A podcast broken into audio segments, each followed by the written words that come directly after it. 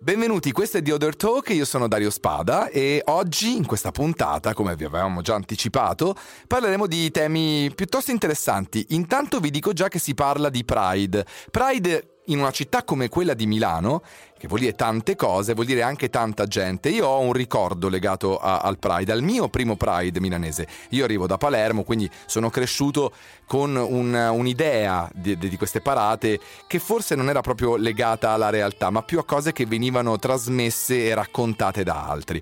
Quando sono arrivato a Milano ho deciso, dopo qualche anno, dopo il mio coming out, di beh, prenderne parte ed è stata un'esperienza pazzesca, catartica. Io mi ricordo, e rimarrà impresso nella mia testa l'emozione che ha rigato le mie guance di lacrime per tutta la parata, perché mi sono sentito avvolto da un'energia, un amore, una bellezza e una libertà che non avevo mai provato prima sulla mia pelle e lì ho capito forse di essermi sbagliato e qualche piccolo rimorso di non aver partecipato gli anni precedenti. Per parlare di questo, tra poco vi presento gli ospiti. Ci sono storie di vita troppo autentiche per rimanere nell'ombra. Storie di diritti che ridefiniscono l'idea di famiglia, dando a ogni coppia la libertà e la responsabilità di avere figli. Storie d'amore omogenitoriale. Per scoprirle bisogna ascoltare chi le ha vissute e lasciarsi ispirare. Questo è The Other Talk, il lato B di The Other Side. Questo podcast è stato offerto da Palsi Luce Gas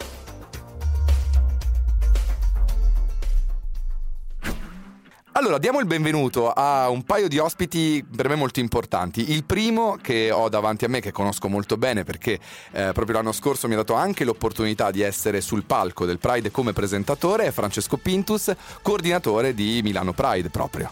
Ciao Dario, eh, ciao a tutte e tutti.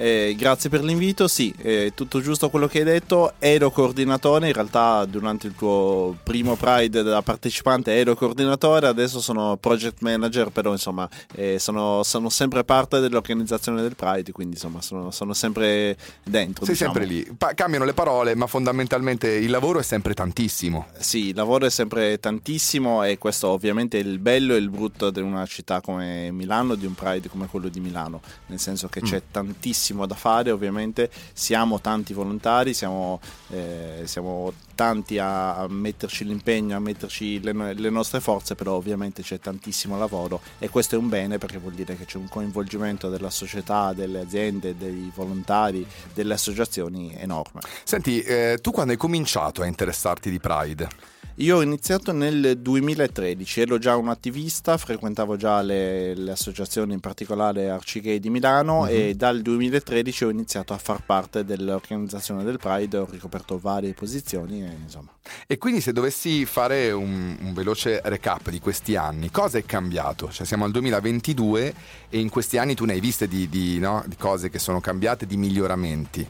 All'inizio com'era organizzare un Pride in una città come Milano? È cresciuto tantissimo ed è cambiato tantissimo il modo di relazionarsi con, eh, con, con, tutti gli attori con cui noi abbiamo a che fare in realtà, a partire dalle istituzioni, dal comune, che comunque dobbiamo dire a Milano siamo, siamo stati sempre molto fortunati, ci ha sempre appoggiato, però è cambiato tanto anche il coinvolgimento degli esercenti, delle associazioni, delle, eh, delle aziende ovviamente, anche certo. delle aziende e quindi diciamo che all'inizio all'inizio si faceva molta più fatica. A questo punto la fatica è, è data dal, dal, tanto lavoro, ma all'inizio era proprio un, un lavoro di coinvolgimento, era, era, difficile muovere le persone, con, convincere le persone. Mm-hmm.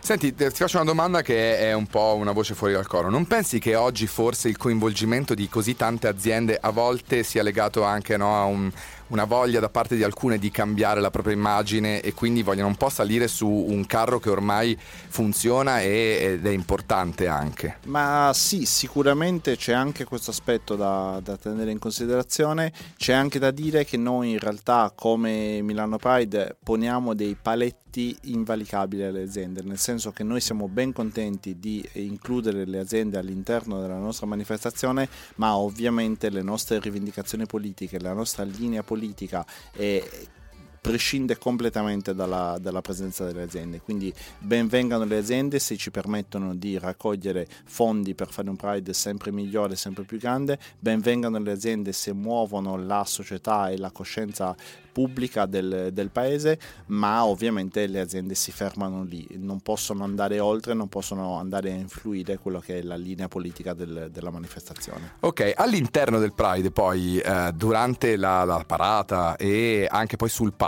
ci sono tante associazioni no, di eh, appunto attivisti legati a, al mondo che rappresentiamo tutti insieme. Una di queste, e credo che sia importantissima oggi, ed è uno degli altri argomenti di questa puntata, eh, riguarda le famiglie arcobaleno, no? La, t- tutto quello che riguarda l'omogenitorialità, che è una parola difficilissima a dirsi forse negli anni precedenti era anche difficile far entrare il concetto di omogenitorialità in tante teste, però piano piano qualcosa sta cambiando. Per parlarne, per parlarne eh, in maniera approfondita, abbiamo Maria Silvia Fiengo, che è proprio una delle prime fondatrici di Famiglia Arcobaleno, no? Eh, sì, grazie. Intanto Benvenuta. saluto tutti.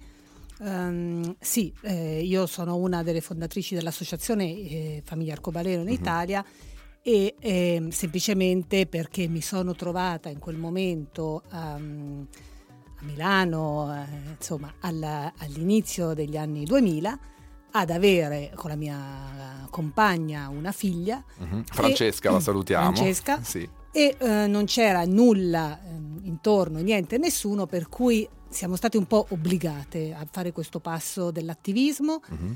e a creare questa associazione. Uh-huh non volevo essere un attivista, non avevo l'idea di fare chissà che cosa, però... Mh, mm, serviva. Serviva, diciamo che forse questo è quello che abbiamo vissuto eh, tutti, un po' noi LGBTQ, eh, ah, sì, eccetera, tutti eccetera. noi, che a un certo punto le cose ce, ce ne andavamo a prendere noi o mm. nessuno ce le avrebbe date. E quindi io, che sono sempre stata una persona piuttosto introversa e timida, eccetera, eccetera, mi sono trovata eh, molto esposta e soprattutto eh, a fare un pride quotidiano, cioè avere questa forzatura della visibilità, perché nel momento in cui noi avevamo un figlio, una figlia in questo caso, uscivamo dall'area del privato. Cioè, certo. negli anni mh, 90, c'è un po' ancora adesso, ma c'era moltissimo questa cosa dello sbandierare, no? ti dicevano sì va bene, fai quello che vuoi a casa tua, ma non sbandierare, sì. che proprio va di pari passo con l'idea del Pride. E il problema è che l'ho sempre trovata molto violenta questa espressione, però nel caso di un figlio era impossibile perché non è quello che facevi nelle lenzuola, era quello che facevi nella società. Eh certo. Quindi abbiamo dovuto creare questa associazione, l'abbiamo fatto. Uno dei primi passi pubblici che abbiamo fatto è stato proprio il Pride di Milano del 2005 ed è stato veramente mh, per noi uh, molto molto uh, impattante credo no? Sì, più che impattante perché cosa è successo? Um, noi abbiamo creato questo trenino che poi ci ha sempre riconosciuto e che devo dire abbiamo l'idea è venuta dall'associazione nostra omologa francese che è la GPL mm-hmm. eh, io ho vissuto in Francia, sono stata ai Pride negli anni 90 in Francia, eccetera, eccetera. Per cui eh, abbiamo fatto questo trenino, ci siamo contati su, sulla punta delle dita delle mani, avevamo otto, riuscivamo a racimolare otto bambini, giusto perché c'era una famiglia che ne aveva tre sì. e quindi eravamo veramente... e un'altra che ne aveva due eccetera. E, ehm, è successo che si stava discutendo della legge 40 proprio in quei momenti e quindi ci siamo trovati addosso tutti i giornalisti. Tutte legge 40 diciamolo per quelli che legge magari 40 giovani... che eh, diciamo, regolamentava la fecondazione assistita, okay. in particolare proprio si era deciso di... Ehm, di eh, fare accedere alla fecondazione assistita solamente coppie sposate, mm-hmm. neanche coppie fidanzate, fidanzate. eterosessuali. Sì. E quindi chiaramente noi eravamo fuori. La cosa che ci faceva tanto ridere è che noi invece, mentre si discuteva in Parlamento della legge, noi stavamo andando a concepire nostra figlia in Olanda e...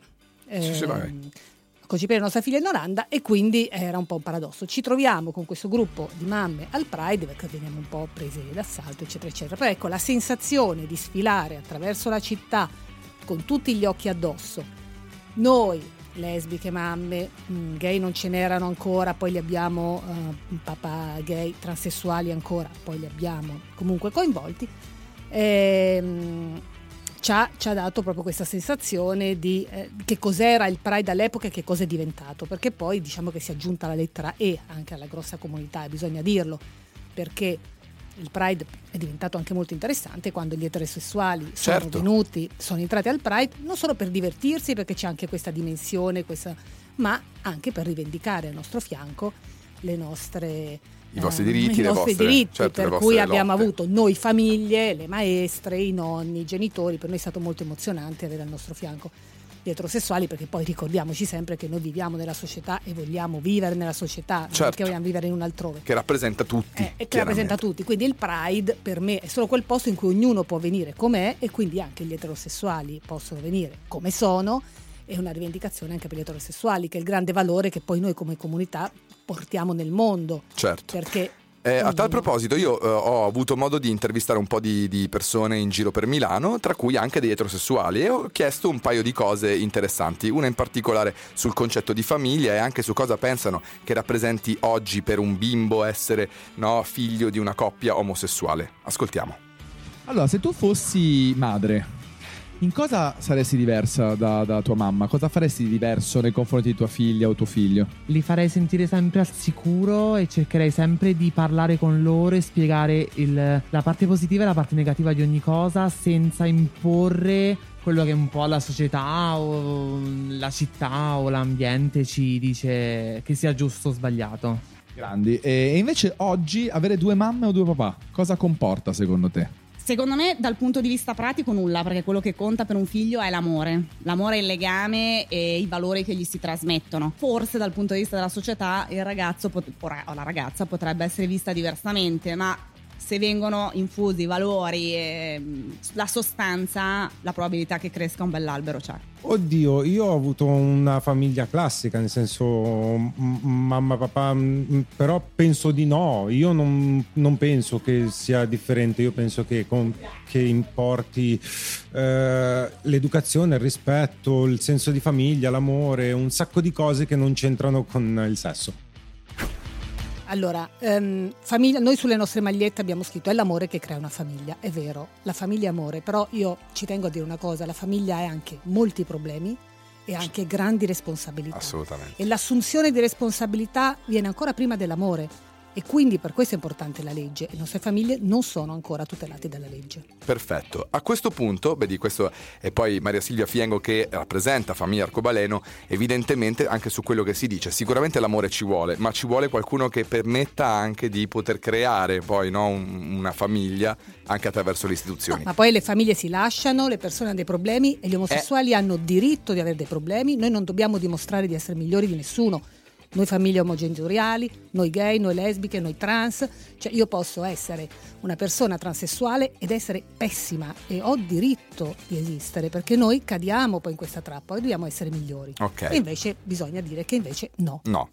Eh, torno a Francesco Pintus perché noi siamo nel mese del Pride e il Pride quest'anno a Milano sarà, eh, diciamo, eh, travalica un po' il mese di giugno ma sarà a luglio, giusto?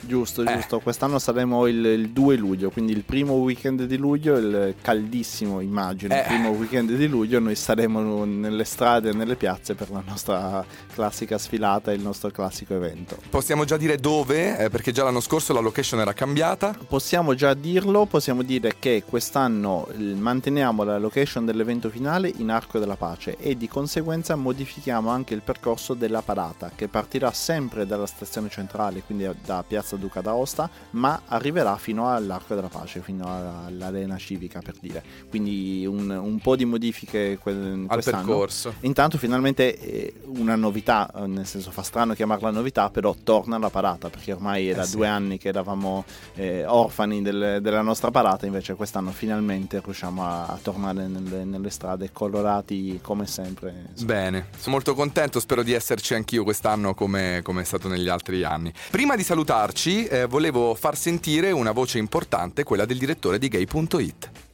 Quest'anno l'Onda Pride vede tantissime manifestazioni su tutta Italia. Si è partiti con Sanremo, eh, località importante perché a Sanremo ci fu la prima manifestazione LGBT d'Europa. Sono tantissimi Pride in Lombardia, Cremona, Monza, Bergamo. A Roma quest'anno il sindaco Gualtieri sarà presente, è solamente la terza volta nella storia del Pride romano che il sindaco della capitale eh, sfila con la popolazione LGBTQIA+. I precedenti sono il 1994 col sindaco Rutelli appena eletto all'epoca verde e radicale e nel 2015 Ignazio Marino che di lì a poco poi fu defenestrato dal Campidoglio. Uh, Pride anche a Novara, a Lecco, il Toscana Pride sarà a Livorno, Varese Pride, Torino Pride, l'Abruzzo Pride che si terrà a Teramo, l'Umbria Pride che si terrà a Perugia, a Bologna ovviamente, la Spezia Pride. Ci saranno ben due Lazio Pride oltre a quello della capitale. In Sicilia tantissimi Pride, Ragusa, Alcamo, Catania, Palermo, Siracusa, Messina. Pride anche a Reggio Calabria, Pride ad Aosta, anche quest'anno il Rimini Summer Pride a fine estate. Insomma, l'Onda Pride quest'anno si riappropria delle piazze italiane uh, più numerosa che mai, si può dire, ed è un segnale ed è senz'altro un segnale magnifico di ritorno alla vita e di ritorno alla uh, affermazione delle nostre identità. La voce era quella di Giuliano Federico, direttore di Gay.it, che ha fatto un po' un punto anche su quello che sono i pride di tutte le città italiane, di quantomeno di un po' di città italiane. Torno a te Francesco Pintus, visto che appunto saremo insieme poi proprio nel weekend, il primo weekend di luglio per questo pride milanese. Eh, non ti posso fare, fare, spoiler in realtà, anche se poi il podcast eh, lo potranno ascoltare anche nei mesi successivi, quindi avranno anche poi magari avranno vissuto il, il Pride milanese e potranno dare i loro giudizi. Però ti chiedo, eh, punti forti, dai, ne abbiamo?